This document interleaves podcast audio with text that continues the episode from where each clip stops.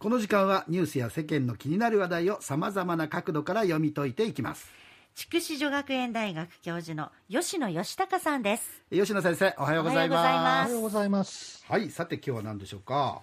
今日はですねあのウクライナがウクライナが緊迫した状況にはなってるんですけれども、はい。あの北京オリンピックの関係でお話をしたいと思います。はい、はい。あの銀メダルを取ったカーリング女子日本代表のコミュニケーションの力について取り上げます。はいはいはい、はいあのロコ・ソラーレの選手たちなんですけれども、えあの月曜日に帰国して、その後、一応あの隔離期間ですのえで、うん。水曜日にオンラインで会見をしました。はい。はい。はい、でその時吉田知那美選手はこう話していました。弱く、格好悪く、ダサくてもメダルを手にすることができました。うん。うんいや、普通、強いからメダルを取れるわけで、弱くても取れるって一体どういうことなんだということなんですよね。はい、で、メンタルを強化してオリンピックに臨むと、うん。そう考えてしまいがちなんですけれども、ええこのチームは逆のアプローチをしてきたんだと思いますね。はい、えどういうことあの吉田知那美選手はこうも話してるんです。うん、メンタルは強化しなくていい。弱さを強化しています。弱さを強化？はい。どういうことってなるんですけれども、そうですこれね、はい。別の言い方もあって、弱さの情報公開という表現なんですね。弱さの情報はい。うんインタビューでも何回かこの表現を使ってます。ええー弱さの情報公開。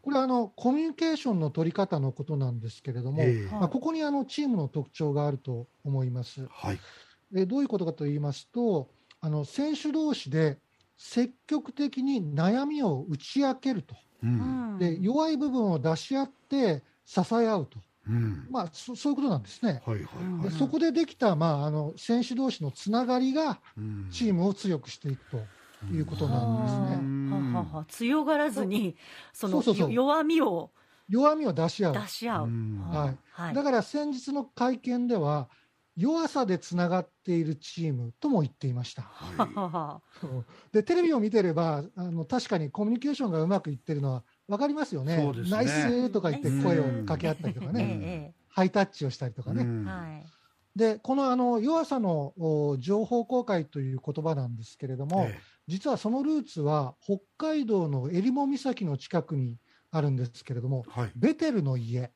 っていうところ家にあるんですね。あベテルの家。何ですかそこうんこのベテルの家っていうのは、あの精神障害がある人たちのあのうん活動拠点なんですね。で、そのベテルの家には、活動のその、うんまあ、言ってみれば軸になるようないくつかの理念を掲げてるんですね。はいでその理念の一つに、この弱さの情報公開っていうのが挙げられてるんです。へはい。で例えばあの障害のある人によっては幻覚とか妄想にとらわれる場合もありますね。でそれを隠すんじゃなくってえはい。仲間と共に語り合うんです。うんうんうん。あ悩みとか苦労をなくすんじゃなくって逆うにん。こう宝物よ宝物のように大切にしてうん。仲間同士で語り合う。うん。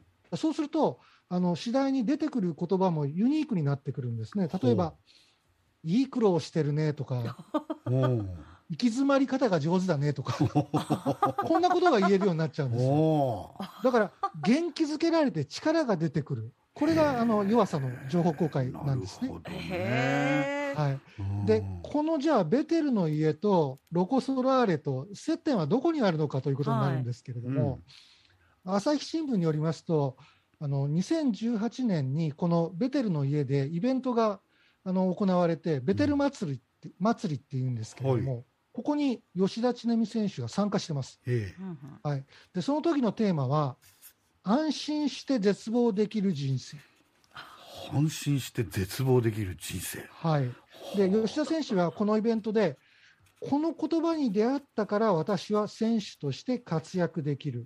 という内容の話をしてるんですね。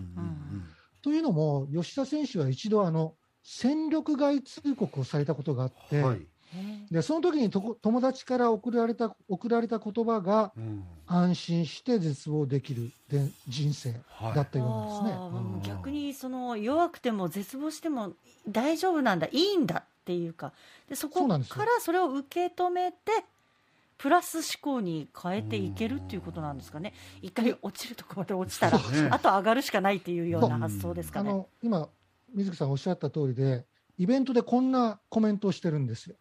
絶望って必死に生きようとしているからなるんだと。うんうん絶望した経験が自信になり、希望になる。うんうんこんなコメントをしてるんですよ。なるほどね。だから自分が抱いた絶望感をそのイベントで告白してるわけですから、まさに弱さの情報公開ですよね。うん。だから、こういうコミュニケーションの力がロコ・ソラーレの、まあ、力の源になってるんじゃないかなと思います。うん。はい。うん。ちなみにあのこのベテルの家の理念っていうのはいろんな分野への応用も考えられていまして、はいまあまあ、そもそもはまあ医療の分野から始まったんですけれども、まあ、今回取り上げたスポーツのほか、えービジネスでの展開っていうのをまあ探っている、まあ、勉強会もあったりしますね。はい。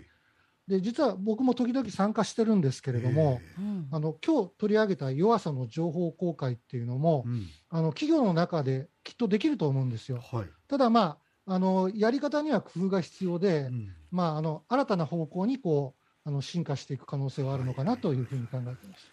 なんかあれですよね、やっぱそれはそれを受け止める企業であったり、まあ、先輩、まあ、同同僚でもそうだけど、うん。その受け止める側にも器量が必要ですよね。そうそうなんですよね。だって弱さの情報公開したがゆえに、はい。それを足元見るやつとかいたりするからね。